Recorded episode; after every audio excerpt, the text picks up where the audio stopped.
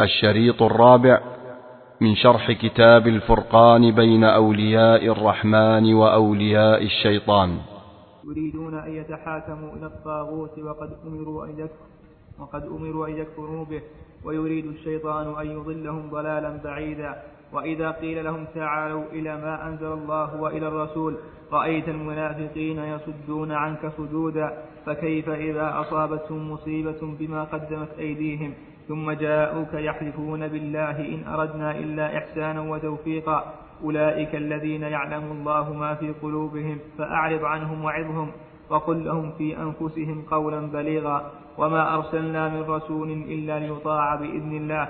ولو أنهم إذ ظلموا أنفسهم جاءوك فاستغفروا الله واستغفر لهم الرسول. لوجدوا الله توابا رحيما. فلا وربك لا يؤمنون حتى يحكموك فيما شجر بينهم. ثم لا يجدوا في أنفسهم حرجا مما قضيت ويسلموا تسليما.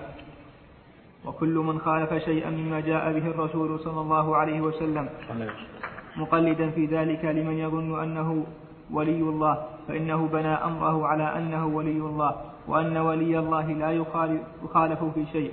ولو كان هذا الرجل من أكبر أولياء الله كأكابر الصحابة والتابعين لهم بإحسان. لم يقبل منه ما خالف الكتاب والسنة فكيف إذا لم يكن كذلك؟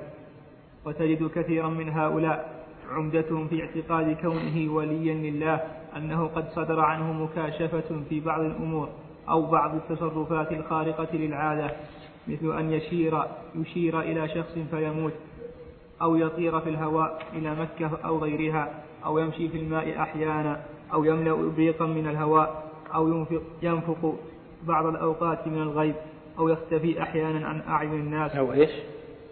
ينفق ينطق. ها؟ ينفق إيش؟ ينطق.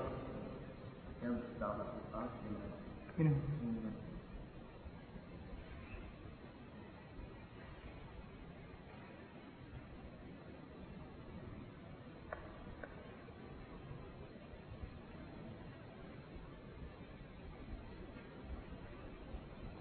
الرسم مشابه. الرسم هو المتقارب بس عن سطاء أقول الأنسب ينطق. أنه ينفق ينفق من الغيب. يعني إيش معنى؟ إيه ينطق من الغيب.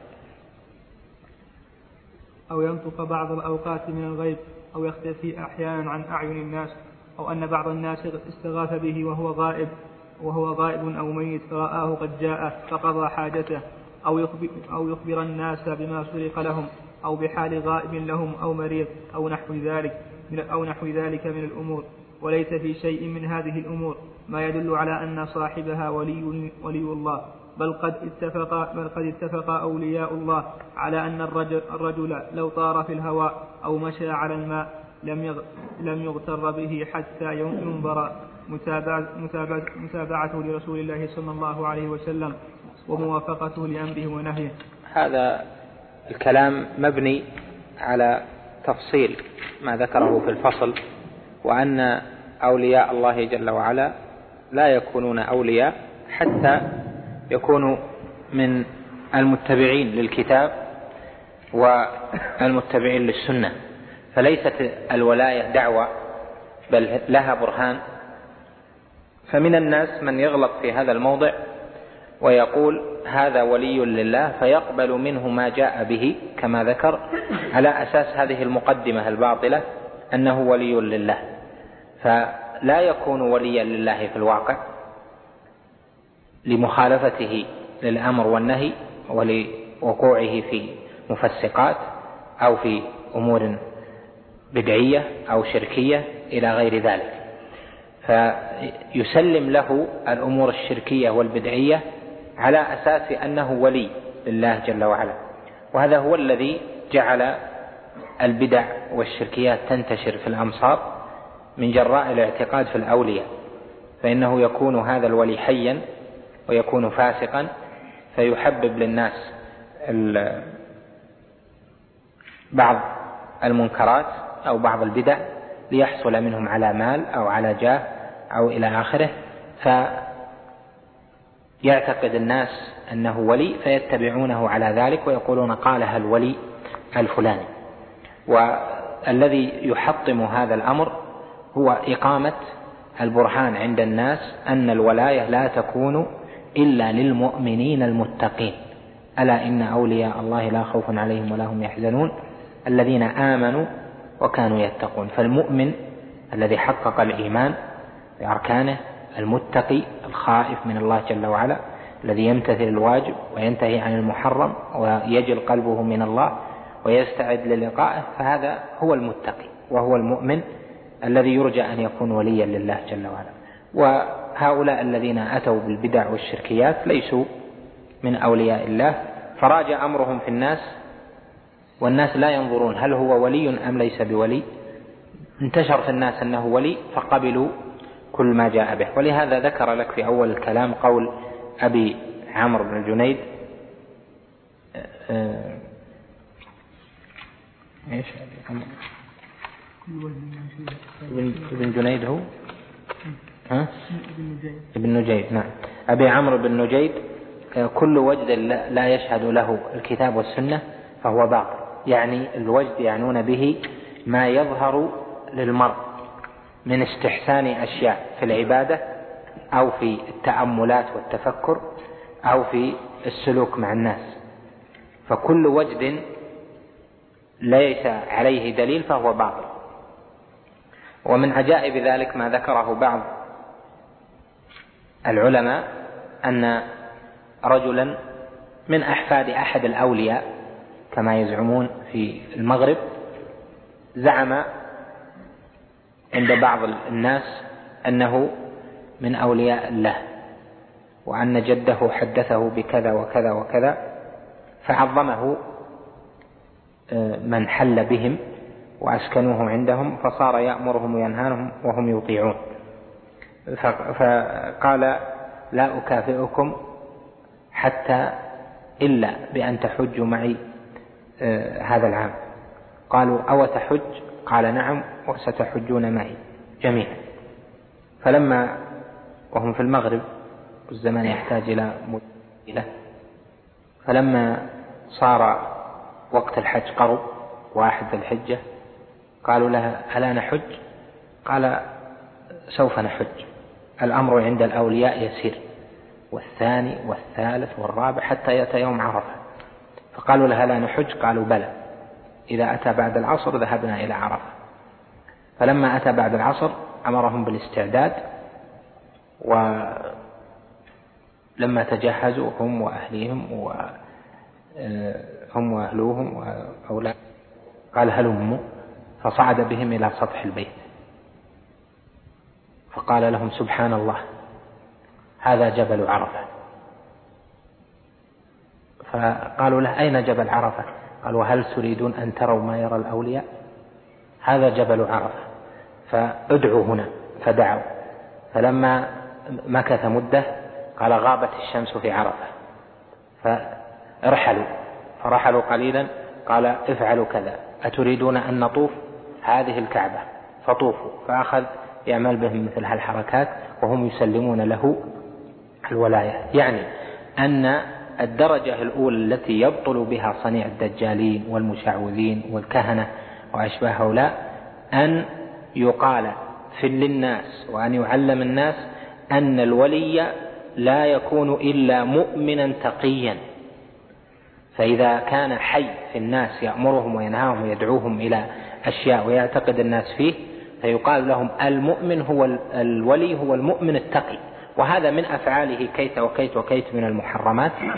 والأولياء الدجالين أشاعوا في الناس أن الأولياء أعمالهم الظاهرة غير أعمالهم الباطنة حتى ما يأتي مثل هذا. فيقال هو في الظاهر يعمل أشياء وفي الباطن قلبه وعمله لله جل وعلا. ومنهم طائفة تسمى الملامتية أو الملامية. وهم الذين ادعوا أنهم لإخلاصهم يظهرون خلاف التوحيد أو خلاف الاستقامة خلاف الإخلاص لأجل أن لا يتهموا بالرياء. يقال نظهر هذا في الناس لأجل الإخلاص حتى لا يقال هم مراؤون.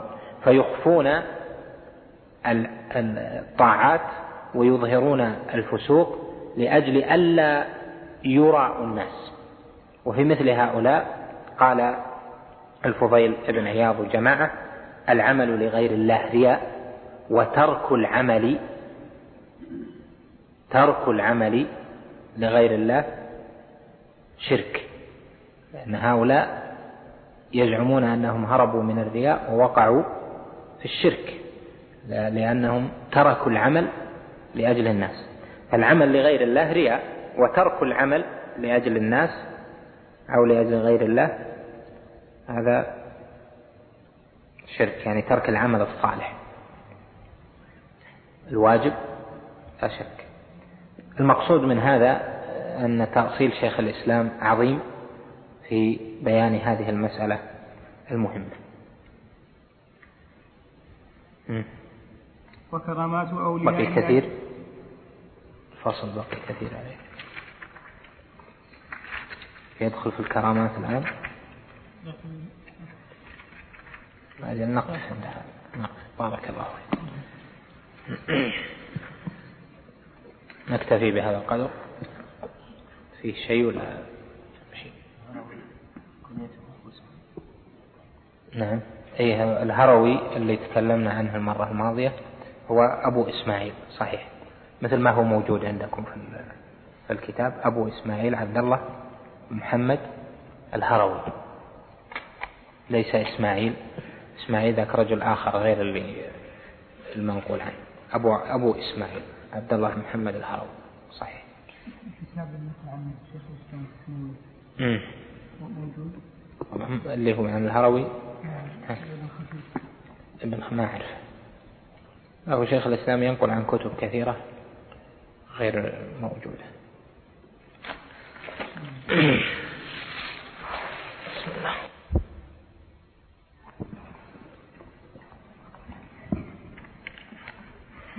الحمد لله رب العالمين والصلاة والسلام على نبينا محمد وعلى آله وصحبه أجمعين. قال شيخ الإسلام رحمه الله تعالى وكرامات أولياء الله تعالى أعظم من هذه الأمور وهذه الأمور الخارقة للعادة وإن كان قد يكون صاحبها وليا لله فقد يكون عدوا لله. فإن هذه الخوارق تكون لكثير من الكفار والمشركين وأهل الكتاب والمنافقين وتكون لأهل البدع وتكون من الشياطين. فلا يجوز أن يظن أن كل من كان له شيء من هذه الأمور أنه ولي الله بل يعتبر أولياء الله بصفاتهم وأفعالهم وأحوالهم التي دل عليها الكتاب والسنة ويعرفون بنور الإيمان والقرآن. وبحقائق الإيمان الباطنة وشرائع الإسلام الظاهرة. مثال ذلك أن هذه أن هذه الأمور المذكورة وأمثالها قد توجد في أشخاص ويكون أحدهم لا يتوضأ ولا يصلي الصلوات ولا يصلي الصلوات المكتوبة بل يكون ملابسا للنجاسات معاشرا للكلاب يأوي إلى الحمامات والقمامين والمقابر والمزابل رائحته خبيثة لا يطهر الطهارة الشرعية ولا يتنظف وقال النبي صلى الله عليه وسلم لا تدخل الملائكة بيتا فيه جرب ولا كلب. وقال عن هذه الأخية إن هذه الحشوش المحتضرة أن يحضرها الشيطان. وقال من أكل من هاتين الشجرتين خبيثتين فلا يقربن مسجدنا فإن الملائكة تتأذى مما يتأذى منه بنو آدم. وقال إن الله طيب لا يقبل إلا طيبا. وقال إن الله نظيف يحب النظافة. وقال خمس من الفواسق يقتلن في الحل والحرم. الحية والفأرة والغراب والحدأة والكلب العقور. وفي رواية الحية والعقرب. وأمر صلوات الله وسلامه عليه بقتل الكلاب. وقال من اقتنى كلبا لا يغني عنه زرعا ولا ضرعا. نقص من عمله كل, كل يوم قيراط. وقال لا يصحب الملائكة رفقة معهم كلب. وقال إذا ولغ الكلب في إناء أحدكم أعيد الأخير. لا, لا تصحب إيش؟ لا يصحب الملائكة رفقة معهم لا لا تصحب. لا يصحب لا تصحب الملائكة رفقة معهم كلب وقال إذا ولغ الكلب في ناء أحدكم فليغسله سبع مرات إحداهن بالتراب. وقال تعالى ورحمتي وسعت كل شيء. وسأكتبها للذين يتقون ويؤتون الزكاة والذين هم بآياتنا يؤمنون الذين يتبعون الرسول النبي الأمي الذي يجدونه مكتوبا عندهم في التوراة والإنجيل يأمرهم بالمعروف وينهاهم عن المنكر ويحل لهم الطيبات ويحرم عليهم الخبائث ويضع عنهم إصرهم والأغلال التي كانت عليهم. فالذين آمنوا به وعزروه ونصروه واتبعوا النور الذي أنزل معه أولئك هم المفلحون. فإذا كان الشخص مباشرا للنجاسات والخبائث التي يحبها الشيطان أو يأوي إلى الحمامات والحشوش التي تحضرها الشياطين أو يأكل الحيات والعقارب والزنابير وآذان الكلاب التي هي خبائث وفواسق أو يشرب البول ونحو ونحوه من النجاسات التي يحبها الشيطان أو يدعو غير الله ويستغيث بالمخلوقات ويتوجه إليها أو يسجد إلى ناحية شيخه ولا يخلص الدين لرب العالمين أو يلابس الكلاب والنيران. أو يأوي إلى المزابل والمواضع النجسة أو يأوي إلى المقابر ولا سيما, سيما إلى مقابر الكفار من اليهود والنصارى أو المشركين أو يكره سماع القرآن وينفر منه ويقدم عليه سماع الأغاني والأشعار ويؤثر سماع مزامير الشيطان على سماع كلام الرحمن. فهذه علامات أولياء الشيطان لا علامات أولياء الرحمن.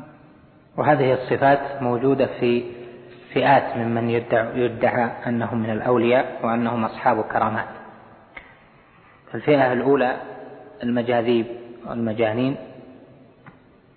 ففيهم مثل هذه الصفات من ترك الوضوء والصلاة لأنه مجنون أصلا وأولئك يعتقدون في جنونه كما سبق أن ذكرنا.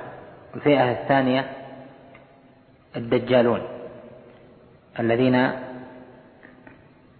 عرفوا أن مثل هذه الصفات يعتقد الناس فيها الولاية فأرادوا أن يجعلوا لأنفسهم مقاما فتلبسوا بهذه الصفات المنكرة والعياذ بالله لأجل أن يعظمهم الناس وأن يدعوا فيهم الولاية. والفئة الثالثة الكهنة والسحرة وأصحاب المخاريق الشيطانية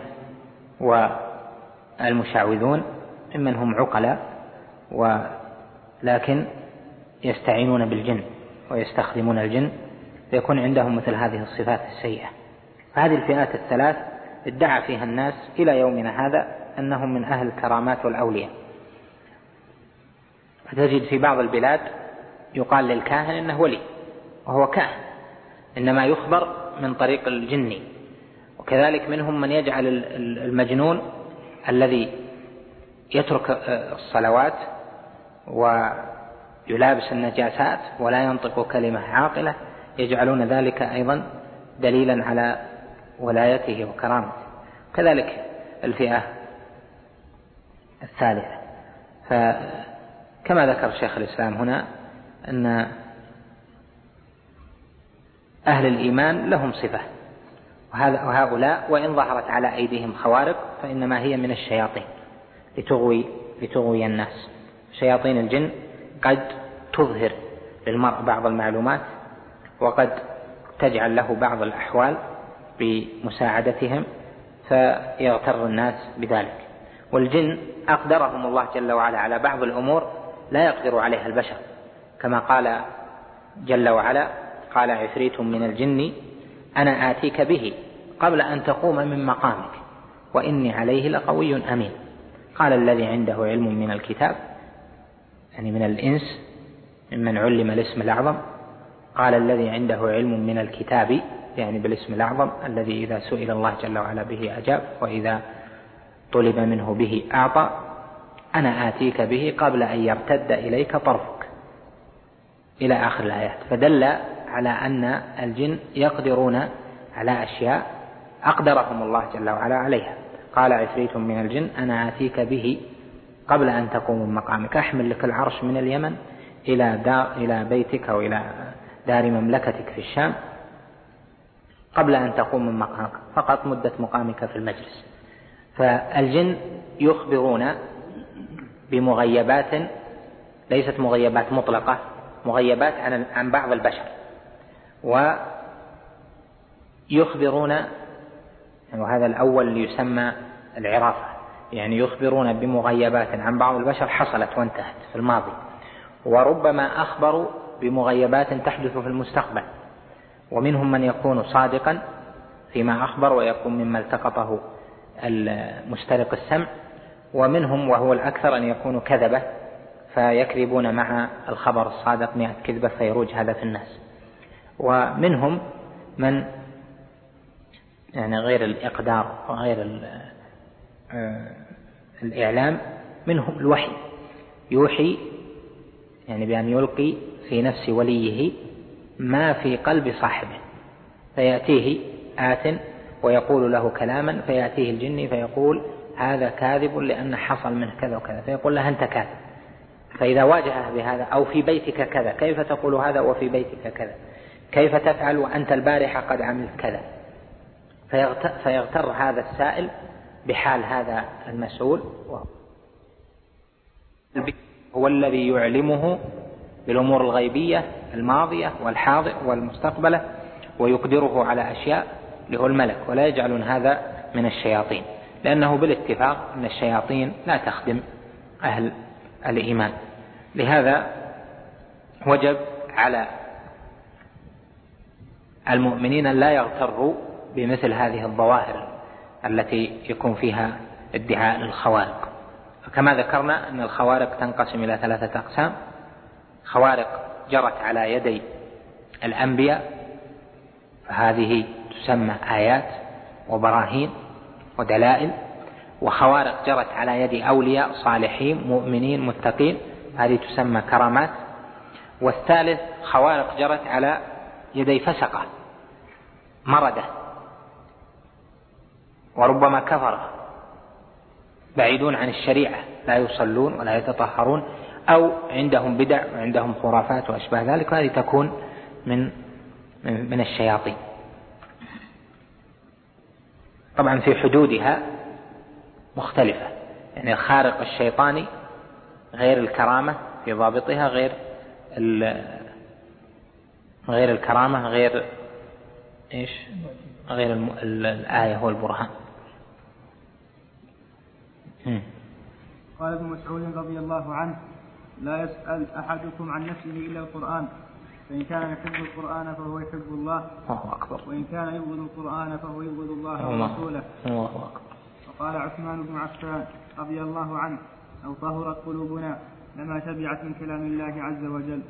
وقال ابن مسعود الذكر ينبت الإيمان في القلب.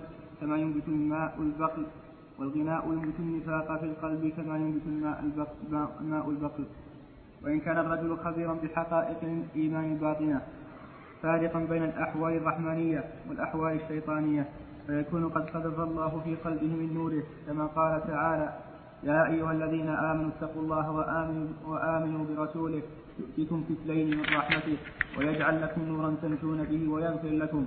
وقال تعالى وكذلك أوحينا إليك روحا من أمرنا. ما كنت تدري ما الكتاب ولا الإيمان ولكن جعلناه نورا نهدي به من نشاء من عبادنا. فهذا من المؤمنين الذين جاء فيهم الحديث الذي رواه الترمذي عن أبي سعيد الخدري عن النبي صلى الله عليه وسلم أنه قال اتقوا فراسه المؤمن فإنه ينظر بنور الله. قال الترمذي حديث حسن.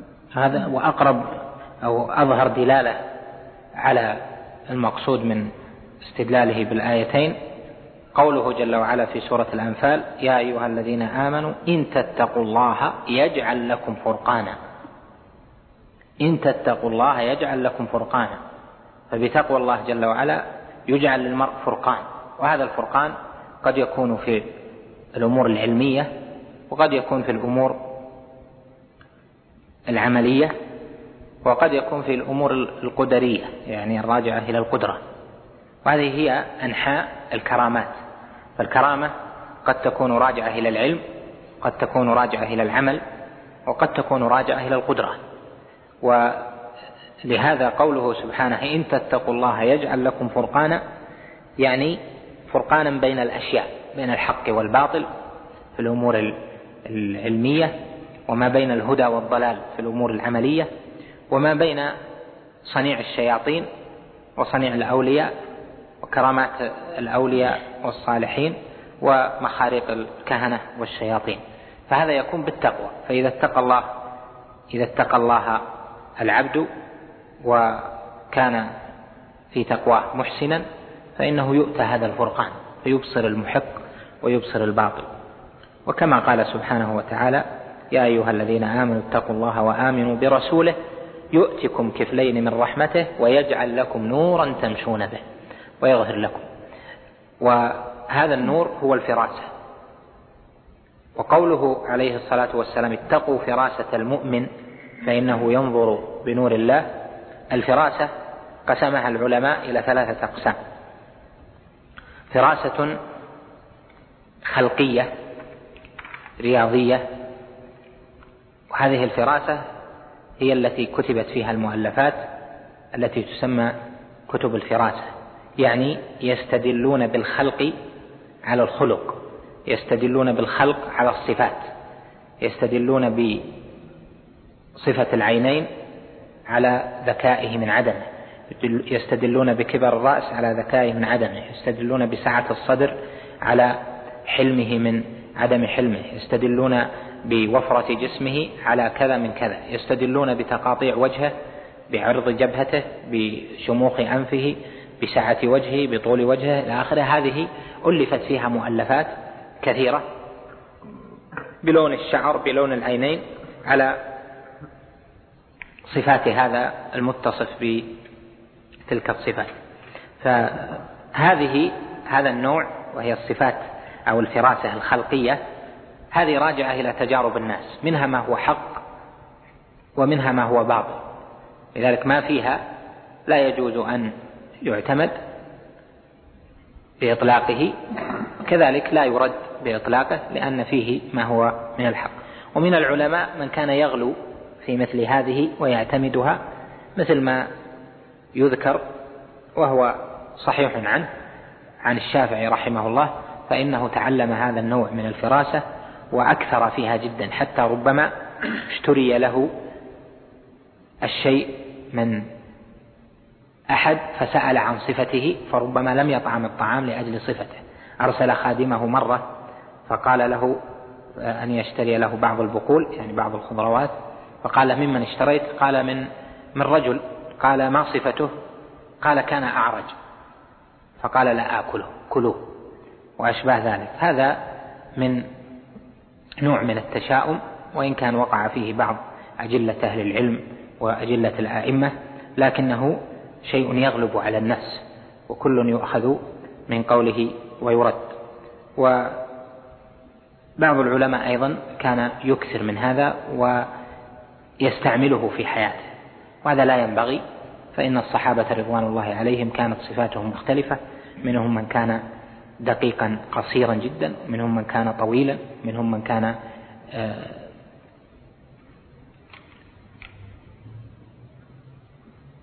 كبير الرأس ومنهم من كان صغير الرأس ومنهم من كان صغير العينين إلى آخر هذه الصفات التي يزعمون وكانوا في مقامات الإيمان والصلاح والفأل بمخالطتهم ما تعلمون. والنوع الثاني من الفراسة فراسة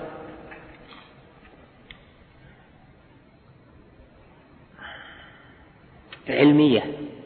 وهذه الفراسة العلمية تسمى فراسة لأن العلم الصحيح يأتي لصاحبه كوثوب صاحب الفرس عليه فقوة صاحب الفرس منه وتمكنه من ذلك أيضا هذا يأتيه من العلم والإلهام بما يعلم به الحق.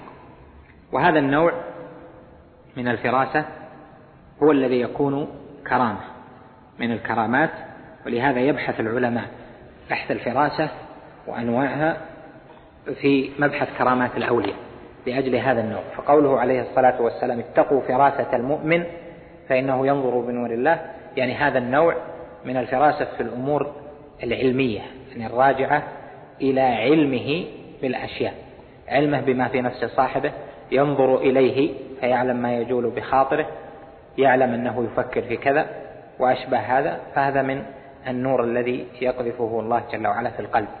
لكن هذا لا يسوق أن يحكم به يعني أن يجعل دليلا على الحكم فيستعمله المستعمل على أنه دليل.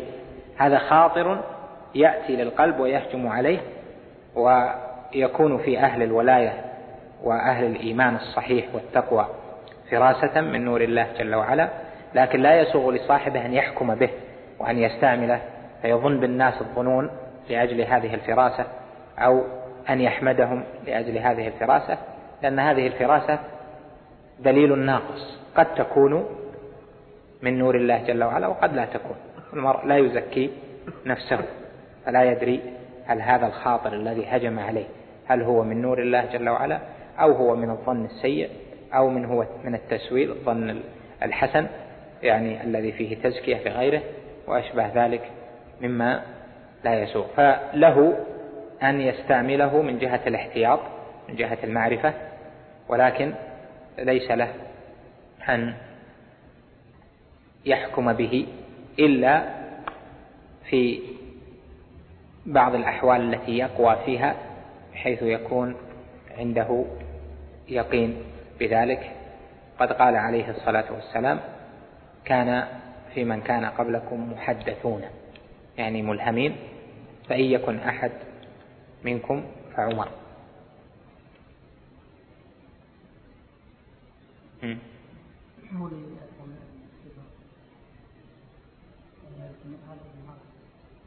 ما بعد خلصت.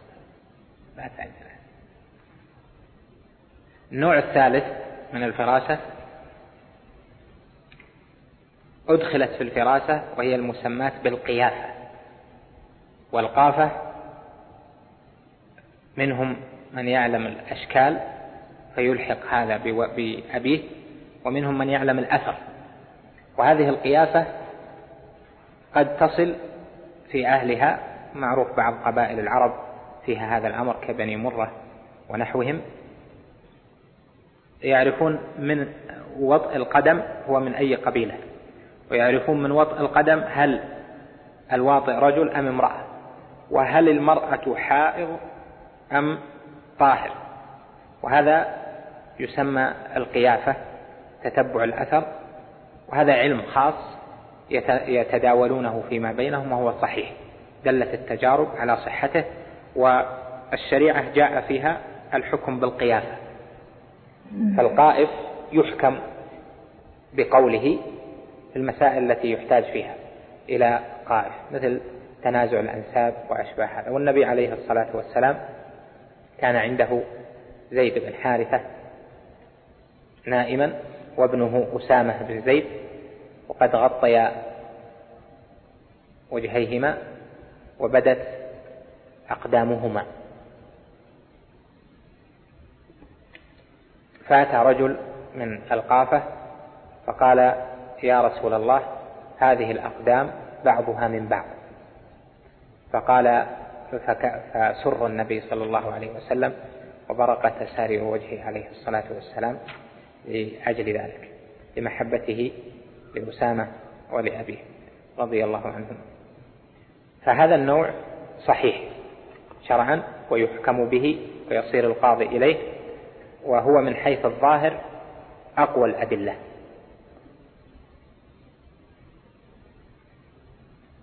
يعني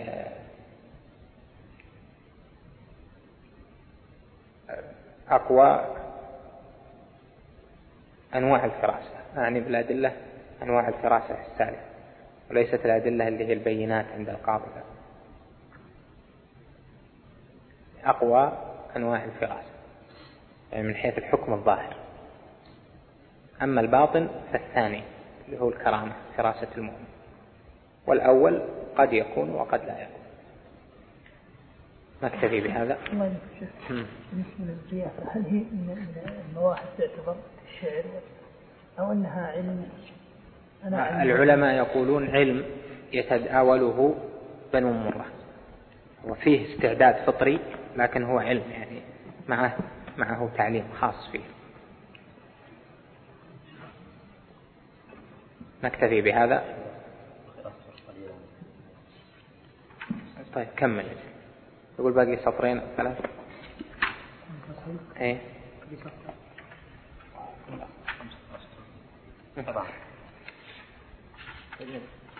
طيب كمل ما يخالف. قد تقدم الحديث الصحيح الذي في البخاري وغيره قال فيه لا يزال عبدي يتقرب إلي بالنوافل حتى أحبه فإذا احببت كنت سمعه الذي يسمع به وبصره الذي يبصر به ويده التي يبطش بها ورجله التي يمشي بها فبي يسمع وبي يبصر وبي يبطش وبي يمشي. ولئن سألني لأعطينه ولئن استعاذني لأوعدنه. وما ترددت في شيء أنا فاعله. ترددي عن قبض نفس عبد مؤمن يكره الموت ويكره مساءته ولا بد له منه. فإذا كان العبد من هؤلاء فرق بين حال أولياء الرحمن وحال أولياء الشيطان.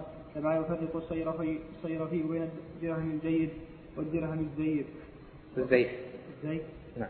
كما يفرق الصيرفي بين الدرهم الجيد والدرهم الزيت وكما يفرق بين من من بين من يعرف من يعرف الخيل بين فرس الجيد والفرس الرديء وكما يفرق من يعرف الفروسية بين الشجاع والجبان كما أنه يجب الفرق بين النبي الصادق وبين المتنبي الكذاب. فيفرق بين محمد الصادق الأمين رسول رب العالمين صلى الله عليه وسلم وموسى والمسيح وغيرهم.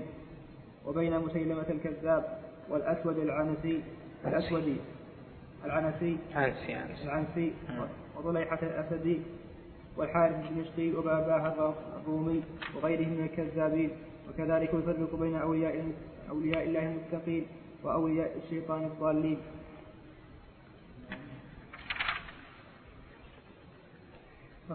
انتهى؟ طيب ولد يا شيخ ما رجع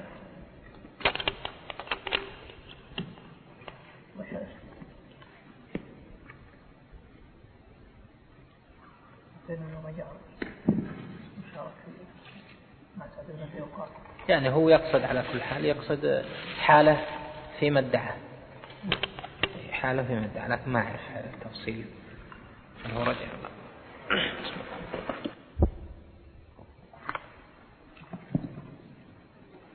الحمد لله رب العالمين والصلاة والسلام على نبينا محمد وعلى آله وصحبه أجمعين.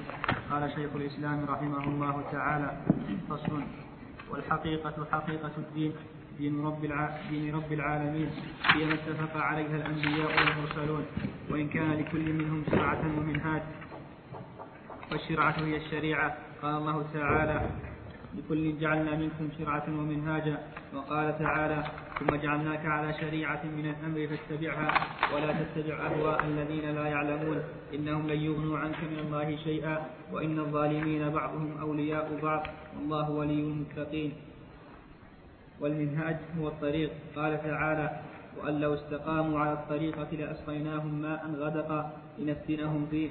ومن يعرض عن ذكر ربه يسلكه عذابا صعدا. فالشرعة من جهة الشريعة للنفس. والمنهاج هو الطريق الذي سلك فيه. والغاية المقصودة هي حقيقة يسلك, يسلك فيه. هو الطريق الذي سلك فيه. أو يسلك فيه. والمنهاج هو الطريق الذي سلك فيه. والغاية المقصودة هي حقيقة الدين وهي عبادة الله وحده لا شريك له وهي حقيقة دين الإسلام وهي أن يستسلم العبد لله رب العالمين لا يستسلم لغيره فمن استسلم لغيره كان مشركا والله لا يغفر أن يشرك به. ومن لم يستسلم لله بل استكبر عن عبادته كان ممن قال الله فيهم إن الذين يستكبرون عن عبادتي سيدخلون جهنم داخرين. ودين الإسلام هو دين الأولين والآخرين من النبيين والمرسلين. وقوله تعالى ومن يبتغي غير الإسلام دينا فلن يقبل منه. عام في كل زمان ومكان. فنوح وإبراهيم ويعقوب والأسباط وموسى وعيسى والحواريون كلهم دينهم الإسلام الذي هو عبادة الله وحده لا شريك له. يعني دين الإسلام العام. فكل دين بعث به الرسل هو دين الإسلام. لكنه دين الإسلام العام يعني الذي يشترك فيه الأنبياء والمرسلون الذي هو الاستسلام لله بالتوحيد والانقياد له بالطاعة والبراءة من الشرك وأهله. أما الإسلام الخاص فهو شريعة الإسلام الذي أرسل به محمد عليه الصلاة والسلام. فالإسلام ثلاثة يطلق على ثلاثة أشياء. الإسلام العام وهو دين الأنبياء والمرسلين جميعا الذي فيه قول الله جل وعلا ومن يبتغي غير الإسلام دينا فلن يقبل منه. والثاني دين الإسلام الخاص وهو الإسلام الذي بعث به محمد عليه الصلاة والسلام. والثالث هو الإسلام الأخص وهو أن تشهد أن لا إله إلا الله وأن محمدا رسول الله. تقيم الصلاة تؤتي الزكاة تصوم رمضان وتحج البيت إن استطعت إليه سبيلا. إذن الإسلام في النصوص له هذه الإطلاقات الثلاث عام وخاص وأخص. نعم. قال الله تعالى عن نوح يا قوم إن كان كبر عليكم مقامي وتذكيري بآيات الله فعلى الله توكلت فأجمعوا, فأجمعوا أمركم وشركاءكم ثم لا يكن ثم لا يكن أمركم أمركم. ثم لا يكن أمركم عليكم غمة ثم ثم اقضوا إلي ولا تنذرون فإن توليتم فما سألتكم من أجر إن أجري إلا على الله وأمرت أن أكون من المسلمين. وقال تعالى ومن يرغب عن ملة إبراهيم إلا من سفه نفسه ولقد اصطفيناه في الدنيا وإنه في الآخرة لمن الصالحين. إذ قال له ربه أسلم. قال أسلمت لرب العالمين. ووصى بها إبراهيم بنيه ويعقوب يا بني إن الله اصطفى لكم الدين. فلا تموتن إلا وأنتم مسلمون. وقال تعالى وقال موسى يا قوم إن كنتم آمنتم بالله فعليه توكلوا إن كنتم مسلمين. وقال السحرة ربنا أفرغ علينا صبرا صبرا وتوفنا مسلمين. وقال يوسف عليه السلام توفني مسلما والحقني بالصالحين. وقالت بلقيس وأسلمت مع سليمان لله رب العالمين. وقال تعالى يحكم بها النبيون الذين أسلموا للذين هادوا والربانيون والأحبار. وقال الحواريون آمنا بالله واشهد بأننا مسلمون. فدين الأنبياء واحد وإن تنوعت شرائعهم. كان في الصحيحين عن النبي صلى الله عليه وسلم قال إنا معشر الأنبياء ديننا واحد ديننا واحد. قال تعالى شرع لكم من الدين ما وصى به نوح والذي أوحينا إليك وما وصينا به إبراهيم وموسى وعيسى أن أقيموا الدين ولا تتفرقوا فيه. كبر على المشركين ما تدعوهم إليه. وقال تعالى يا أيها الرسل كلوا من الطيبات واعملوا صالحا إني بما تعملون عليم. وإن هذه أمتكم أمة واحدة وأنا ربكم فاتقون. فتقطعوا أمرهم بينهم زبرا كل حزب بما لديهم فرحون. فصل. وقد, وقد اتفق سلف الأمة وأئمتها وسائر أولياء الله تعالى على أن الأنبياء أفضل من الأولياء الذين ليسوا بأنبياء. وقد رتب الله عباده السعداء المنعم عليهم أربع مراتب. فقال تعالى ومن يطع الله والرسول فأولئك مع الذين أنعم الله عليهم من النبيين والصديقين والشهداء والصالحين وحسن أولئك رفيقا. وفي الحديث ما طلعت الشمس ولا غربت على أحد بعد النبيين والمرسلين أفضل من أبي بكر وأفضل الأمم. أمة محمد صلى الله عليه وسلم. قال تعالى كنتم خير أمة أخرجت للناس. وقال تعالى ثم أورثنا الكتاب الذين اصطفينا من عبادنا وقال النبي صلى الله عليه وسلم في الحديث الذي في المسند أنتم توفون سبعين أمة. توفون أنتم توفون. أنتم توفون سبعين أمة. أنتم خيرها وأكرمها على الله وأفضل أمة محمد صلى الله عليه وسلم القرن الأول. وقد ثبت عن النبي صلى الله عليه وسلم من غير وجه أنه قال خير القرون القرن الذي بعثت فيه ثم الذين يلونهم ثم الذين يلونهم. وهذا ثابت في الصحيحين من غير وجه. في الصحيحين أيضا عن, عن عنه صلى الله عليه وسلم أنه قال لا تسبوا أصحابي هو الذي نفسي بيده. لو أنفق أحدكم مثل أحد ذهبا ما بلغ مد أحدهم ولا نصيفه والسابقون الأولون من المهاجرين والأنصار أفضل من سائر الصحابة. قال تعالى لا يستوي منكم من أنفق من قبل الفتح وقاتل. أولئك أعظم درجة من الذين أنفقوا من بعد وقاتلوا وكلا وعد الله الحسنى. وقال تعالى والسابقون الأولون من المهاجرين والأنصار والذين اتبعهم بإحسان رضي الله عنهم ورضوا عنه. والسابقون الأولون الذين أنفقوا من قبل الفتح وقاتلوا والمراد بالفتح صلح الحديبية. فإنه كان أول فتح, أول فتح مكة وفيه أنزل الله تعالى إنا فتحنا لك فتحا مبينا ليغفر لك الله ما تقدم من ذنبك وما تأخر. فقالوا يا رسول الله أو فتح هو قال نعم. وأفضل السابقين الأولين الخلفاء الأربعة وأفضلهم وأفضلهم أبو بكر ثم عمر. وهذا هو المعروف عن الصحابة والتابعين لهم بإحسان وأئمة الأمة وجماهيرها. وقد دلت على ذلك دلائل وحطناها في منهاج أهل السنة النبوية في نقل كلام أهل الشيعة والقدرية. وبالجملة اتفقت طوائف السنة والشيعة على أن أفضل هذه الأمة بعد نبيها واحد من الخلفاء ولا يكون من بعد, من بعد الصحابة. على أن أفضل هذه الأمة بعد نبيها واحد من الخلفاء ولا يكون من بعد, من بعد الصحابة. أفضل من الصحابة وأفضل أولياء الله تعالى. أعظمهم معرفة بما جاء به الرسول واتباعا له. كالصحابة الذين هم أكمل الأمة في معرفة دينه واتباعه. وأبو بكر الصديق أكمل معرفة بما جاء به وعملا به. فهو أفضل أولياء الله. إذ كانت أمة محمد صلى الله عليه وسلم أفضل الأمم. وأفضلها أصحاب محمد صلى الله عليه وسلم. وأفضلهم أبو بكر رضي الله عنه. وقد ظن طائفة غالطة أن خاتم الأولياء أفضل أفضل الأولياء قياسا على خاتم الأنبياء ولم يتكلم أحد من المشايخ المتقدمين بخاتم الأولياء إلا محمد إلا محمد ابن علي الحكيم الشمدي فإنه صنف مصنفا غلط فيه في, في مواضع ثم صار طائفة من المتأخرين يزعم كل واحد منهم أنه خاتم, أنه خاتم الأولياء. ومنهم من يدعي أنه أن خاتم الأولياء أفضل من خاتم الأنبياء من جهة العلم بالله وأن الأنبياء يستفيدون العلم بالله من جهته كما زعم ذلك ابن عربي صاحب كتاب الفتوحات المكية وكتاب الفصول. فخالف الشرع والعقل مع مخالفة جميع أنبياء الله تعالى وأوليائه كما يقال لمن قال فخر عليهم السقف من تحتهم لا عقل ولا قرآن. وذلك أن الأنبياء أفضل في الزمان من أولياء هذه الأمة والأنبياء عليهم الصلاة عليهم أفضل الصلاة والسلام أفضل من الأولياء فكيف الأنبياء كلهم؟ والأولياء إنما يستفيدون معرفة الله ممن يأتي بعدهم ويدعي أنه خاتم, خاتم الأولياء وليس آخر الأولياء أولياء أفضل أفضلهم كما أن آخر الأنبياء أفضلهم.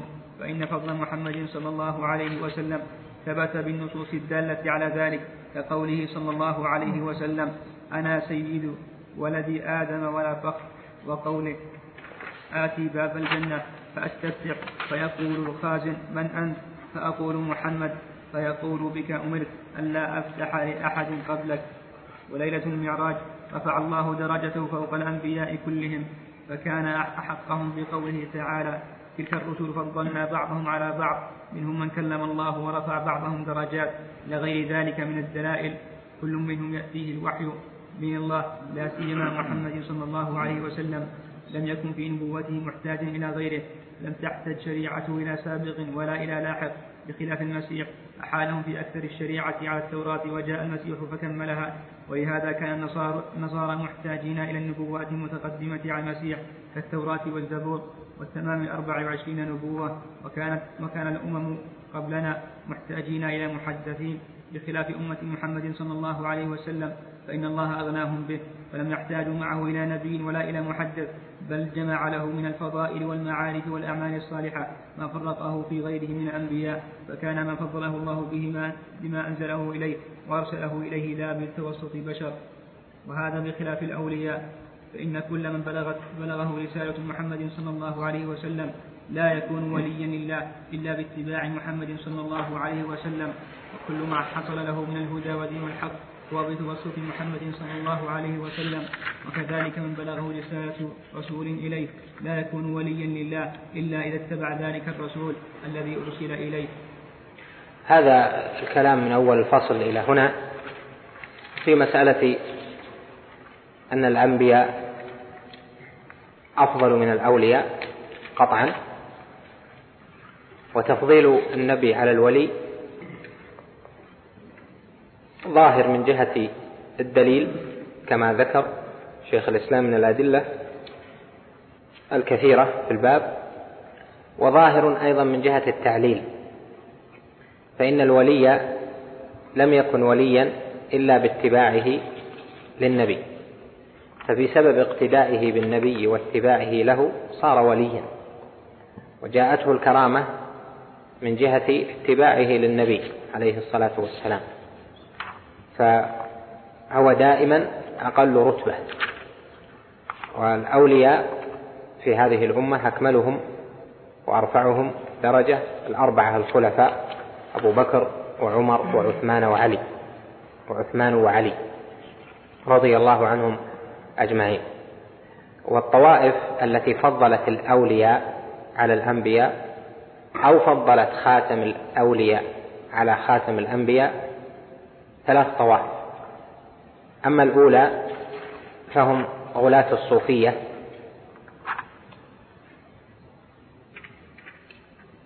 والثانية هم الرافضة والإسماعيلية باعتبار أصلهم أنها أنهم طائفة واحدة. والثالث الفلاسفة. فأما غلاة الصوفية فزعموا أن جهة تفضيل الولي على النبي أن النبي إنما يأخذ من الملك. وأما الولي فإنه يأخذ من المعدن الذي أخذ منه الملك كما قال ابن عربي في خصوصه فالنبي يأخذ بواسطة والولي يأخذ بلا واسطة. لهذا كتب ابن عربي كتابه المعروف الأربعين عن رب العالمين يعني التي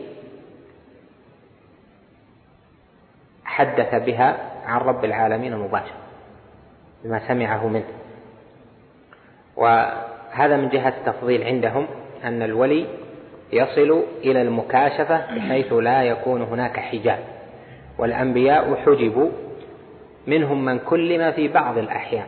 أما الولي فإنه إذا اختار أن يسمع الكلام فلا عليه إلا أن يصفي قلبه يعمل بالرياضات الخاصة عندهم الرياضات الروحية ثم ينكشف له الحجاب فيصبح يرى ما يحدث في الملكوت ويسمع أوامر الحق جل وعلا للملائكة. والطائفة الثانية الرافضة والإسماعيلية فإن الرافضة يزعمون أن أئمتهم لهم من المقام ما ليس للأنبياء. وعندهم هذا من ضروريات المذهب حيث يقول بعض أئمتهم من ضروريات مذهبنا أن لأئمتنا مقاما لا يبلغه ملك مقرب ولا نبي مرسل. يعني مما لا يحتاج فيه إلى استدلال أصلا ضروري. أن الأئمة الاثني عشر ابتداء من علي إلى العسكري هؤلاء لا يبلغهم ملك مقرب ولا نبي مرسل. قال وأنهم كانوا قبلها قبل خلق هذا العالم أنوارا فجعلهم الله بعرشه محدقين وجعل لهم من المنزلة والزلفى ما لم يجعله لأحد من العالمين. والإسماعيلية قرامطة والعبيديين والنصيرية والدروز زعموا أن الأولياء أولياء معظم من الأنبياء من جهة أن الولي وهم أولياء سبعة عندهم آه، أو أربعة. أن الولي يحل فيه الحق جل وعلا وليس كل نبي يستحق هذه المنزلة. فالأولياء تميزوا على الأنبياء لأنه يحل فيهم الحق جل وعلا فيصبحون صورة لله جل وعلا صورة ناسوتية وليست لاهوتية يعني بحلول الحق جل وعلا. فالجثمان جثمان إنساني ولكن العلم والحكمة والأمر والنهي إلهي. والطائفة الثالثة ممن يقولون بتفضيل الأولياء على الأنبياء الفلاسفة. فإن الفلاسفة يقولون النبوة والفلسفة تجتمع في شيء واحد وهو أن الجميع فيه تحصيل غاية الحكمة. والنبوة تحصيل الحكمة فيها بواسطة الملك. لا دور للنبي في تحصيل الحكمة بإدراكه وعقله وسعيه وبذله. وأما الفيلسوف الحكيم فإنه حصل له هذا المقام وهو إدراك الحكمة بفعله وإدراكه وبذله وعقله وفهمه. فلهذا الفيلسوف تساوى مع النبي في إدراك الحكمة ولكن زاد على أنه أدركها بعقله وبحثه ونظره وذاك بواسطة. ومن أدرك بنفسه أرفع درجة ممن أدرك بواسطة.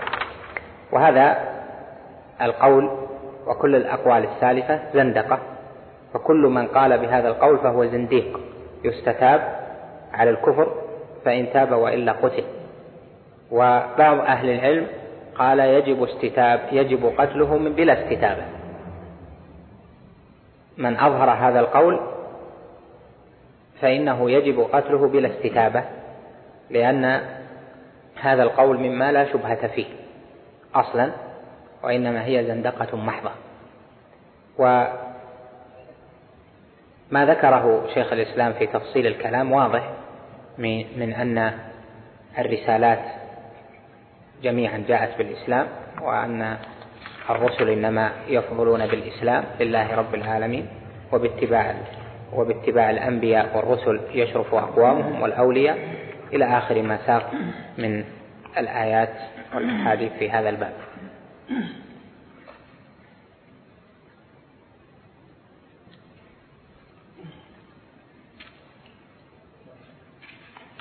نقف عند هذا.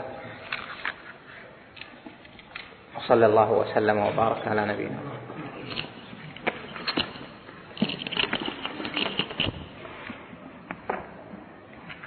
الحمد لله رب العالمين والصلاة والسلام على نبينا محمد وعلى آله وصحبه أجمعين. قال شيخ الإسلام رحمه الله تعالى ومن ادعى أن من الأولياء الذين بلغتهم رسالة محمد صلى الله عليه وسلم من له طريق إلى الله لا يحتاج فيه إلى محمد فهذا كافر ملحد. وإذا قال أنا محتاج إلى محمد في علم الظاهر دون علم الباطن أو في علم الشريعة دون علم الحقيقة فهو شر من اليهود والنصارى الذين قالوا إن محمدا رسول إلى الأميين دون أهل الكتاب فإن أولئك آمنوا ببعض وكفروا ببعض فكانوا كفارا بذلك. وكذلك هذا الذي يقول إن محمدا بعث بعلم الظاهر دون علم الباطن آمن ببعض ما جاء به وكفر ببعض وهو كافر.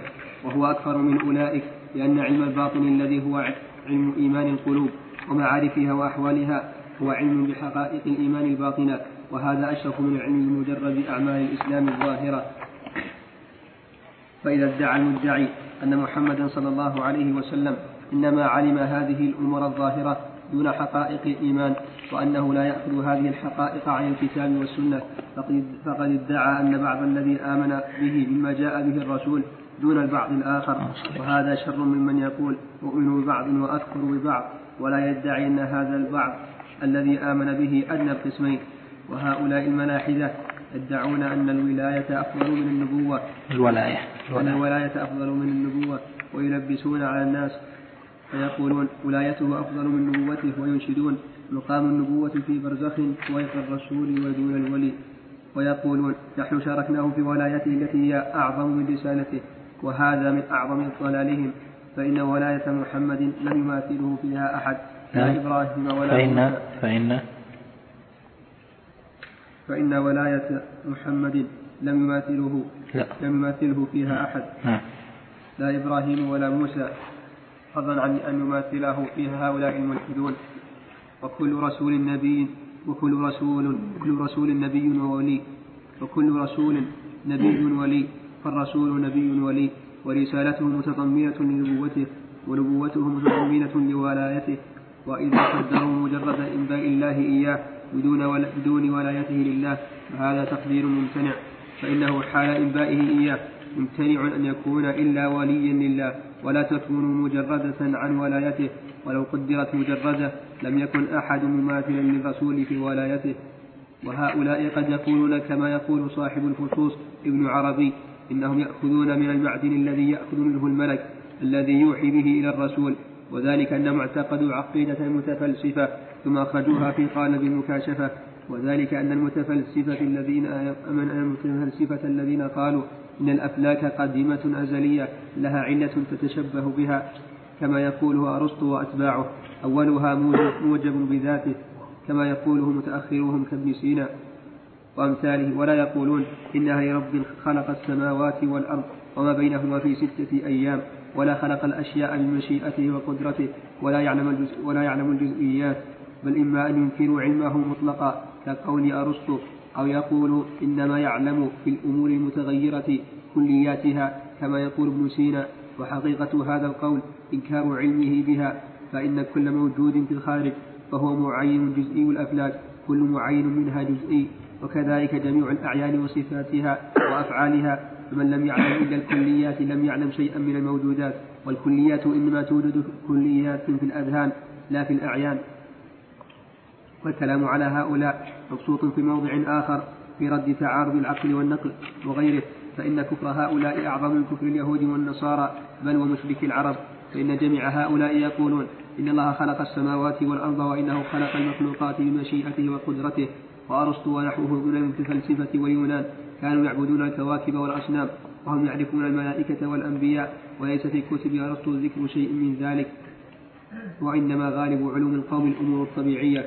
وأما الأمور الإلهية فكل منهم فيها قليل الصواب كثير الخطأ. واليهود والنصارى بعد النسخ والتبديل أعلم بالإلهيات منهم بكثير. ولكن متأخرون كابن سينا وغيره أرادوا أن يلفقوا بين كلام أولئك وبين ما جاءت به الرسل. فأخذوا أشياء من أصول الجهمية والمعتزلة وركبوا مذهبا. قد يعتزى إليه يعتزي إليه متفلسفة أهل الملل وفيه من الفساد والتناقض فقد نبهنا على بعضه في غير هذا الموضع. وهؤلاء لما رأوا أمر الرسل كموسى وعيسى ومحمد صلى الله عليه وسلم قد بهر العالم واعترفوا بالناموس الذي بعث به محمد صلى الله عليه وسلم. أعظم ناموس أعظم ناموس ترك العالم. ووجدوا الأنبياء قد ذكروا الملائكة والجن أرادوا أن يجمعوا بين ذلك وبين أقوال سلفهم اليونان الذين هم أبعد الخلق عن معرفة الله وملائكته وكتبه ورسله واليوم الآخر وأولئك قد أثبتوا عقولا عشرة يسمونها المجردات والمفارقات. والمفارقات. نعم وأصل ذلك مأخوذ من مفارقة النفس للبدن وسموا تلك المفارقات لمفارقة المادة وتجردها عنها وأثبتوا الأفلاك لكل فلك نفسا وأكثرهم جعلوها أعراضا وبعض وبعضهم جعلها جواهر. وهذه المجردات التي أثبتوها ترجع عند التحقيق إلى أمور موجودة موجودة في موجودة في الأذهان لا في الأعيان. كما أثبت أصحاب فيثاغورس أعدادا مجردة وكما أثبت أصحاب أفلاطون الأمثال الأفلاطونية المجردة أثبتوا هيولا مجردة عن الصورة ومدة وخلاء مجردين وقد اعترف حزاقهم بأن ذلك إنما يتحقق في الأذهان لا في الأعيان فلما أراد هؤلاء المتأخرون منهم كابن سينا أن يثبتوا أمر النبوات على أصولهم الفاسدة زعموا أن النبوة لها خصائص ثلاثة. أن النبوة لها خص... أن النبوة لها خصائص ثلاثة. خصائص ثلاثة. نعم.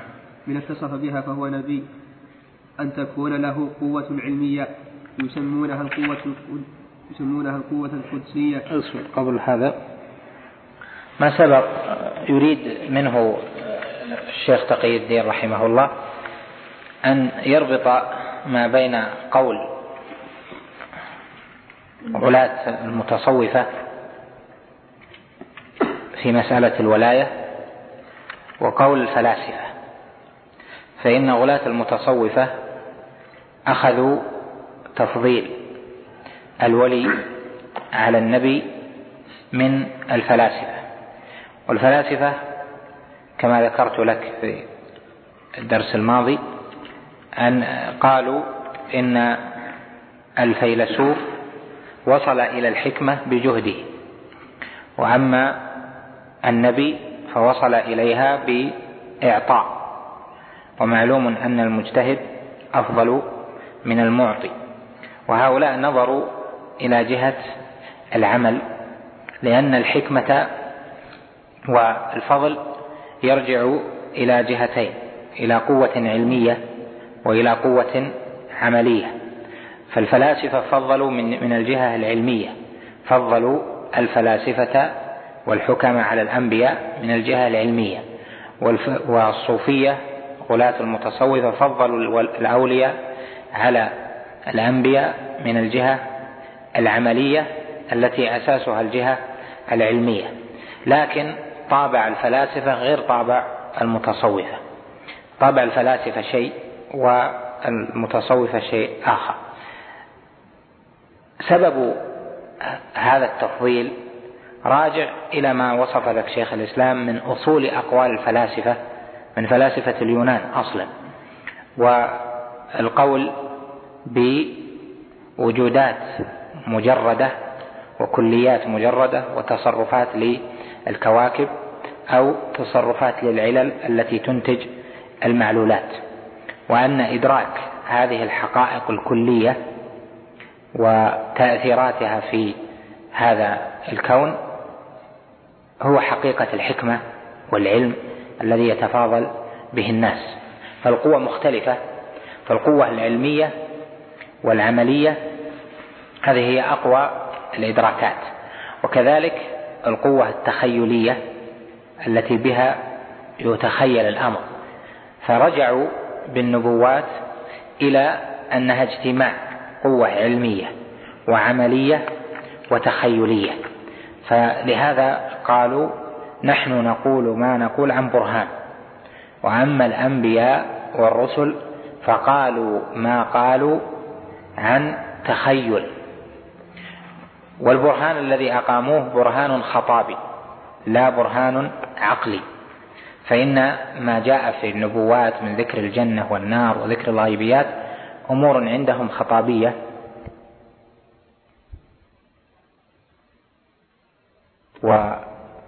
والعقليات المجردة هو تصور آه، أمثلة مجردة عن الواقع. المقصود من من هذا الكلام وهو مبسوط وله مكان لشرحه ولا يناسب شرحه في المساجد.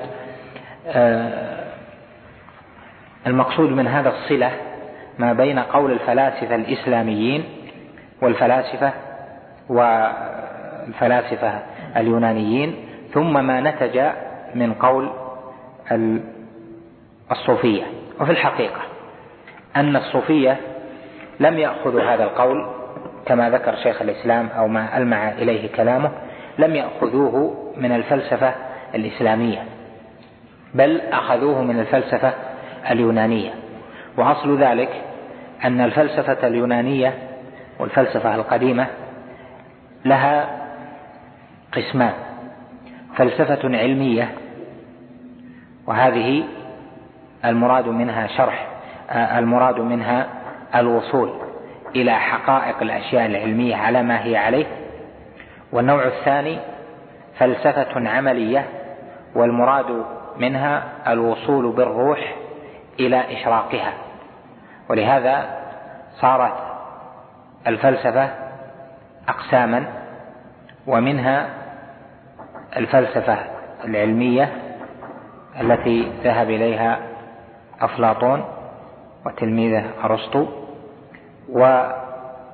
والفلسفة الإشراقية التي قال بها أفلوطين أفلوطين غير أفلاطون.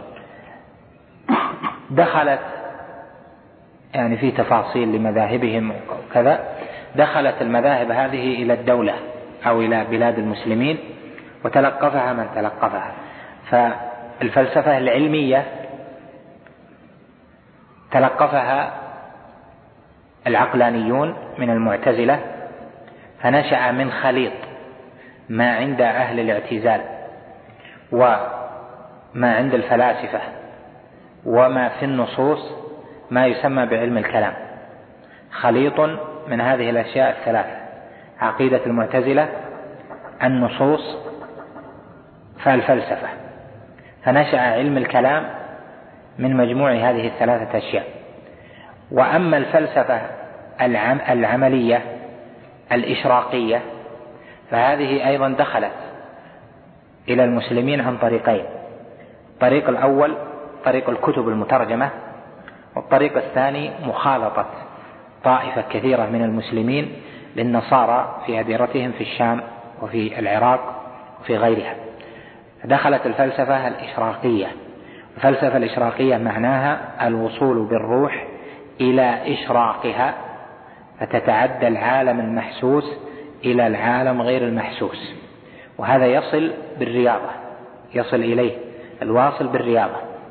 هذا النوع هو الذي دخل في الصوفية فنشأ الغلو في التصوف من جهة دخول فلسفة أفلوطين الإشراقية ونشأ ما يسمى بالسلوك الضال أو التصوف في خليط ما بين الزهد الشرعي وما بين الإشراق الفلسفي. وظهرت النظريات أو الأقوال المختلفة عند الصوفية الغالية من الاتحاد والوحدة والفناء إلى آخره نتيجة لهذا. وصلوا كما وصل إليه الفلاسفة العمليين الإشراقيين إلى أن الإنسان قد يصل إلى مرتبة تكشف عنه فيها الحجب ويصل إلى ما وراء العالم المنظور إلى آخره. محصل القول عند الطائفتين أن الفيلسوف صاحب الحكمة هو أفضل البشر. فالفيلسوف العلمي العقلي أفضل من غيره وهذا الذي قال به الفلاسفة مثل ابن سينا وجماعته. قالوا بتفضيل الفيلسوف على النبي لما ذكرنا لك في الدرس السابق والصوفية فضلوا الولي صاحب الإشراق على النبي لأن النبي حجب بالحجب وأما ذاك فإنه أشرق ففني عن مشاهدة السوى ووصل إلى مشاهدة الرب جل وعلا وسماع كلامه والأخذ من المعدن الذي أخذ منه الملك الذي نقل إلى الأنبياء عليهم صلوات الله وسلامه. ففضلوا من جهة أنهم أخذوا بلا واسطة وأما الأنبياء فأخذوا بواسطة. في تفاصيل لهذا الكلام معروفة لكن بيان أصل الارتباط ما بين القول بتفضيل الولي على النبي في ربطه بالفلاسفة العلميين وبالفلاسفة العمليين كما ذكرت لك. نعم. زعموا أن النبوة لها خصائص ثلاثة من اتصف بها فهو نبي. وتكون له قوة علمية يسمونها القوة القوة القدسية ينال بها العلم بلا تعلم. ثانيا وأن يكون له قوة تخيلية تخيل إليه ما يعثر في نفسه بحيث يرى في نفسه صورا أو يسمع في نفسه أصواتا كما يراه النائم ويسمعه. ولا يكون لها وجود في الخارج. وزعموا أن تلك الصور هي ملائكة هي ملائكة الله. وتلك الأصوات هي كلام الله تعالى. ثالثا وأن يكون له قوة فعالة يؤثر بها في هيول العالم وجعلوا معجزات الأنبياء وكرامات الأولياء وخوارق السحرة هي من نفس هي من قوى الأنفس فأقروا من ذلك بما يوافق أصولهم من قلب العصاحية دون انشقاق القمر ونحو ذلك. هذا يحتاج إلى إلى بحث. أقول نقف عندها هذا له علاقة بمعجزات الأنبياء. نقررها لكم إن شاء الله مرة. نعم. الحمد لله رب العالمين. شيخ الاسلام رحمه الله تعالى زعموا أن النبوة لها خصائص ثلاثة من من اتصف بها فهو نبي. الأولى أن تكون له قوه أن تكون له قوة علمية يسمونها قوة قدسية. ينال بها العلم ينال بها العلم بلا تعلم. الثانية وأن يكون له قوة تخيلية. يخيل له ما يعقل في نفسه حيث يرى في نفسه صورا أو يسمع في نفسه أصواتا كما يراه النائم ويسمعه. ولا ولا يكون لها وجود في الخارج. وزعموا أن تلك الصور هي ملائكة الله. وزعموا أن تلك الصور هي ملائكة الله. وتلك الأصوات هي كلام الله تعالى. ثالثة وأن يكون له قوة فعالة يؤثر بها في هيول العالم. وجعلوا معجزات الأنبياء وكرامات الأولياء وخواتم السحرة هي الملك والأنفس فأقروا من ذلك بما يوافق له من قلب العصا حية دون انشقاق القمر ونحو ذلك فإنهم يمكنون وجود هذا. وقد بسطنا الكلام على هؤلاء في مواضع وبينا أن كلامهم هذا أفسد الكلام وأن هذا الذي جعلوه خصائص النبي تحصل ما هو أعظم بدون آحاد العامة ولأتباع الأنبياء وأن الملائكة التي أبصرت بها الرسل أحياء ناطقون أحياء ناطقون أعظم مخلوقات الله. وهم كثيرون.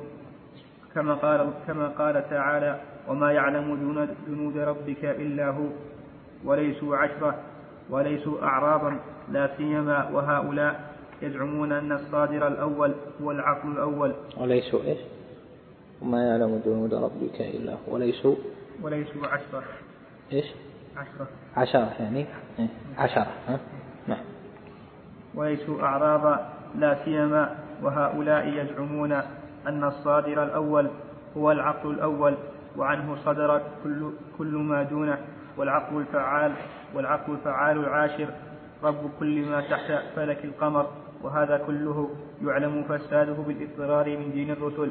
فليس أحد من الملائكة مبدع لكل ما سوى الله وهؤلاء يزعمون. كيف؟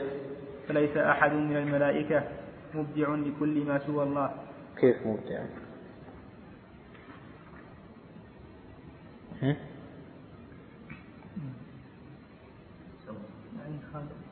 لا أقول النحو من حيث النحو مبدع أنت عندك مبدعا؟ لا مبدع ما في مشكلة. لكن مبدعا في ألف؟ كلها ما فيها ألف؟ إيش أعد العبارة؟ فليس أحد؟ فليس أحد من الملائكة. إيش؟ ألف. مبدع مبدع لكل ما سوى الله. لعله مبدعا. مبدعا. من حيث النحو مبدعا لكن كل النسخ كذا مبدعا لأنها خبر ليس وليس كل إيش؟ وليس أحد من الملائكة مبدعا لكل ما سوى الله. نعم. ليس أحد من الملائكة مبدعا لكل ما سوى الله وهؤلاء يزعمون أن العقل المذكور في حديث يروى إن أول ما خلق الله العقل فقال له فقال له أقبل فأقبل. فقال له أدبر فأدبر فقال وعزتي ما خلقت خلقا أكرم علي منك فبك آخذ فبك آخذ وبك أعطي ولك الثواب وعليك العقاب. ويسمونه أيضا القلم لما روي إن أول ما خلق الله القلم. الحديث رواه الترمذي. والحديث الذي ذكره في العقل كاذب موضوع عند أهل المعرفة بالحديث كما ذكر ذلك.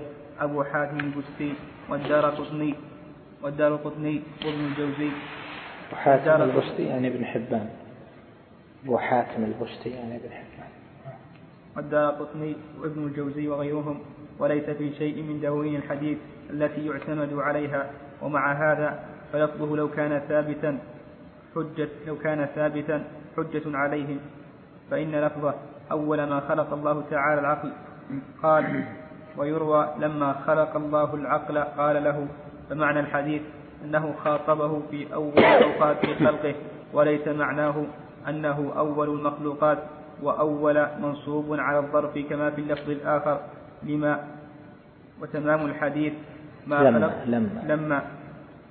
وتمام الحديث ما خلقت خلقا أكرم علي منك فهذا فهذا يقتضي أنه خلق قبله غيره ثم قال فبك آخذ وبك أعطي ولك الثواب وعليك العقاب. فذكر أربعة أنواع من الأعراض وعند أن جميع جواهر العالم العلوي والسفلي صدر عن ذلك فأين هذا من هذا. وسبب غلطهم أن لفظ العقل في لغة أن لفظ العقل في لغة المسلمين ليس هو لفظ العقل في لغة هؤلاء اليونان. فإن العقل في لغة المسلمين مصدر عقل, عقل يعقل عقلا كما في القرآن وقالوا لو كنا نسمع أو نعقل ما كنا في أصحاب السعير. إن في ذلك لآيات لقوم يعقلون. أفلم يسيروا في الأرض فتكون لهم قلوب يعقلون بها أو آذان يسمعون بها ويراد بالعقل الفريزة التي جعلها الله تعالى في الإنسان يعقل بها. وأما أولئك فالعقل عندهم جوهر قائم بنفسه كالعاقل. وليس هذا مطابقا وليس هذا مطابقا للغة للغة الرسل والقرآن. وعالم الخلق عندهم كما يذكره أبو حامد عالم الأجسام عالم الأجسام العقل والنفوس. فيسميها عالم الأمر وقد يسمي العقل عالم عالم الجبروت والنفوس عالم عالم الملكوت. والأجسام عالم الملك ويظن من لم يعرف لغة الرسل. ولم يعرف معنى الكتاب والسنة أن ما في الكتاب والسنة من ذكر الملك والملكوت والجبروت موافق لهذا وليس الأمر كذلك. وهؤلاء يلبسون على المسلمين تلبيسا كثيرا كإطلاقهم أن الفلك محدث أي معلول مع أن, أن الفلك محدث أي معلول مع أنه قديم عندهم والمحدث لا يكون إلا مسبوقا بالعدم. ليس في لغة العرب ولا في لغة أحد أنه يسمى القديم الأزلي. أنه يسمى القديم الأزلي محدثا والله قد أخبر أنه خالق كل شيء وكل مخلوق فهو محدث وكل محدث كائن بعد أن لم يكن. لكن لكن ناظرهم أهل الكلام من الجهمية والمعتزلة مناظرة قاصرة لم يعرفوا بها ما أخبر به الرسول. ولا أحكموا فيها قضايا العقول فلا للإسلام نصروا ولا للأعداء كسروا وشاركوا أولئك في بعض قضاياهم الفاسدة ونازعهم في بعض المعقولات الصحيحة فصار قصور هؤلاء في العلوم السمعية والعقلية من أسباب قوة ضلال أولئك كما قد بسط في غير هذا الموضع. وهؤلاء المتفلسفة قد يجعلون جبريل هو الخيال الذي يتشكل في نفس النبي صلى الله عليه وسلم والخيال التابع للعقل. فجاء الملاحدة الذين شاركوا هؤلاء الملاحدة المتفلسفة وزعموا أنهم أولي أو أنهم أولياء الله وأن أولياء الله أفضل من أنبياء الله وأنهم يأخذون عن الله بلا واسطة. كابن عربي صاحب الفتوحات والفصوص فقال إنه يأخذ من المعدن الذي أخذ منه الملك الذي يوحي به إلى الرسول والمعدن عنده هو العقل الذي يوحى به إلى الرسول والمعدن عنده هو العقل. والملك هو الخيال والخيال تابع للعقل وهو بزعمه يأخذ عن الذي هو أصل يأخذ عن الذي هو أصل الخيال والرسول يأخذ عن الخيال. فلهذا صار عند نفسه فوق النبي ولو كان خاصة النبي ما ذكروه ولم يكن هو من جنسه فضلا عن أن يكون من فوقه. فكيف وما ذكروه يحصل لآحاد المؤمنين؟ والنبوة أمر وراء ذلك. فإن ابن عربي فإن ابن عربي وأمثاله وإن ادعوا أنهم من الصوفية فهم من صوفية ملاحدة الفلاسفة ليسوا من صوفية أهل العلم فضلا عن أن يكونوا من مشايخ أهل الكتاب والسنة كالفضيل بن عياض وإبراهيم بن إبراهيم بن أدهم.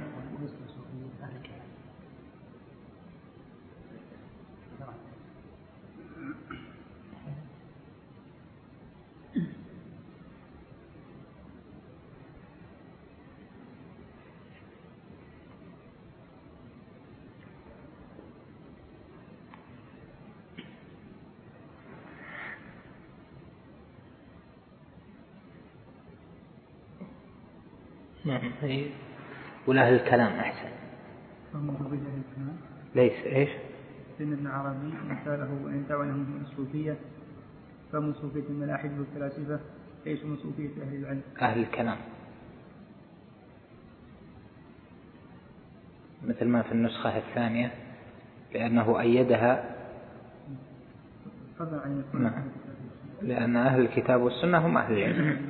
هم أهل العلم. نعم الفضيل بن عياض وإبراهيم بن يدهم وأبي سليمان الداراني معروف الكرخي والجنيد بن محمد وسهل بن عبد الله التستري وامثاله وامثالهم تستري. تستري. وأمثالهم رضوان الله عليهم أجمعين. كقوله تعالى وقال اتخذ الرحمن ولدا. المقصود من هذا قبل إتمام الآية الصلة بما سبق الكلام عليه من الفرق ما بين أولياء الرحمن وأولياء الشيطان وكرامات الأولياء مخارق السحرة ومعجزات الأنبياء. فإن الخوارق كما ذكرنا التي تحصل في الأرض ثلاثة أصناف. خوارق للأنبياء وهذه تسمى آيات وبراهين. وآيات الأنبياء قسمان. آيات كبرى وآيات صغرى. والثاني من الخوارق ما يختص بالأولياء وهذه يقال لها كرامة. وهذه تكون من الآيات الصغرى للأنبياء.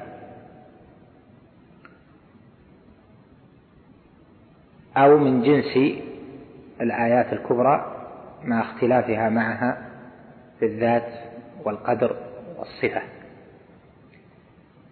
والثالث خوارق جرت على أيدي السحرة والكهنة على أيدي أتباع الشياطين فهذه مخارق شياطين ليست من الله جل وعلا إمدادا لهم وإنما هي من الشياطين ابتلاء لهم. فالأول آيات وبراهين والثاني كرامات والثالث خوارق شيطانية. أما آيات الأنبياء فإنها لا تشبه كرامات الأولياء ولا تشبه مخارق السحرة والشياطين والكهنة. فربنا جل وعلا قال في وصف الآيات التي أعطاها نبيه صلى الله عليه وسلم محمدا قال لقد رأى من آيات ربه الكبرى فدل على انقسام آيات الله جل وعلا إلى كبرى وما هو أدنى من ذلك الصغرى وغيرها كذلك قوله جل وعلا في موسى عليه السلام فأراه الآية الكبرى فكذب فأراه الآية الكبرى. فدل بالمفهوم على أن هناك آيات دون ذلك. فالآيات الكبرى هذه لا يشركهم فيها حتى الأولياء. لا يمكن أن يعطى الولي آية كبرى لأن هذه الآية الكبرى دليل نبوة النبي دليل رسالة الرسول عليهم صلوات الله وسلامه. أما الآيات الصغرى مثل نبع الطعام نبع الماء قليل مثلا من الأصابع أو مثل سماع الأخبار أو مثل مشي على الماء أو أشباه ذلك. هذه آيات تحصل للأنبياء أو تكثير الطعام القليل تحصل للأنبياء وتحصل للأولياء. وأما الآيات الكبرى فإنها إن حصل للولي فإنما يحصل له ما هو من جنسها لكن لا يماثلها قدرا ولا ذاتا ولا صفة. مثل النار التي جعلت لإبراهيم عليه السلام فأنجاه الله منها والنار التي جعلت لأبي مسلم الخولاني في نجد فأنجاه الله منها. فما بين النار والنار فرق وما بين الصفة والصفة فرق وما بين سبيل النجاة وسبيل النجاة فرق. فإذا هنا يعني بهذا التفصيل يزول إشكال من قال إنه لا كرامة للولي بأنه لو قلنا بالكرامات لاشتبهت خوارق الأنبياء وآياتهم بكرامات الأولياء كما هو مذهب المعتزلة ومن وابن حزم وجماعة ممن أنكر كرامات الأولياء وأنكر الخوارق. وكذلك يبطل قول من قال إن كل خارق يحصل لحكيم أو لولي فإنها قد تحصل للشياطين. لكن ما يحصل للشياطين فليس معجزا إلا لمن كان مثلهم. أما من لم يكن مثلهم يعني لم يكن معجزا إلا لمن لم يكن مثلهم. أما من كان مثلهم فإنه لا يعجز لأنه ليس بإقداره هو ليس بمقدرته ليس بإقداره هو وإنما بمقدرته. يعني أن الشياطين أعطته ذلك حصل له ذلك بالسحر بالكهانة. أما الكرامة فهي من الله جل وعلا لعبده. فالسحرة مثلا الذين جاءوا لموسى جاءوا بسحر عظيم استرهبوا الناس وجاءوا بسحر عظيم. هؤلاء سحرهم العظيم. إنما كان خارقا على من لم يكن ساحرا. أما من كان ساحرا فليس عليه بخارق. وأما أهل الكرامات كرامات الأولياء الأولياء الذين لهم الكرامات فإنهم جنسها يختلف. جنسها يختلف ما بين ولي وولي وما بين مكرم بهذه الكرامة وآخر. وكل أجناسها يكون معجزا أو أو خارقا لناس زمانهم. فقد يكون حصل لناس في الزمن الأول كرامة هي في وقتنا الحاضر ليست كرامة لأنها تحصل لأحد الناس مثل الطيران في الهواء مثل المشي على الماء. وأشبه ذلك و أو أن يكون في الشتاء القارس بملابس خفيفة. هذا قد يحصل الآن باختلاف الزمن. فإذا كرامة الولي تحصل خارقة لناس زمانهم. ليس للناس جميعا أو للجن والإنس جميعا وإنما لناس زمانه يعني في أرضه. ومن هو عنده؟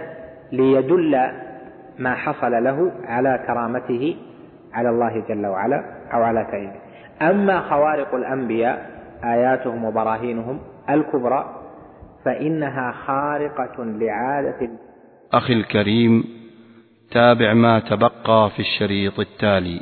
مع تحيات مركز الوسائل بوزارة الشؤون الإسلامية والأوقاف والدعوة والإرشاد بالمملكة العربية السعودية.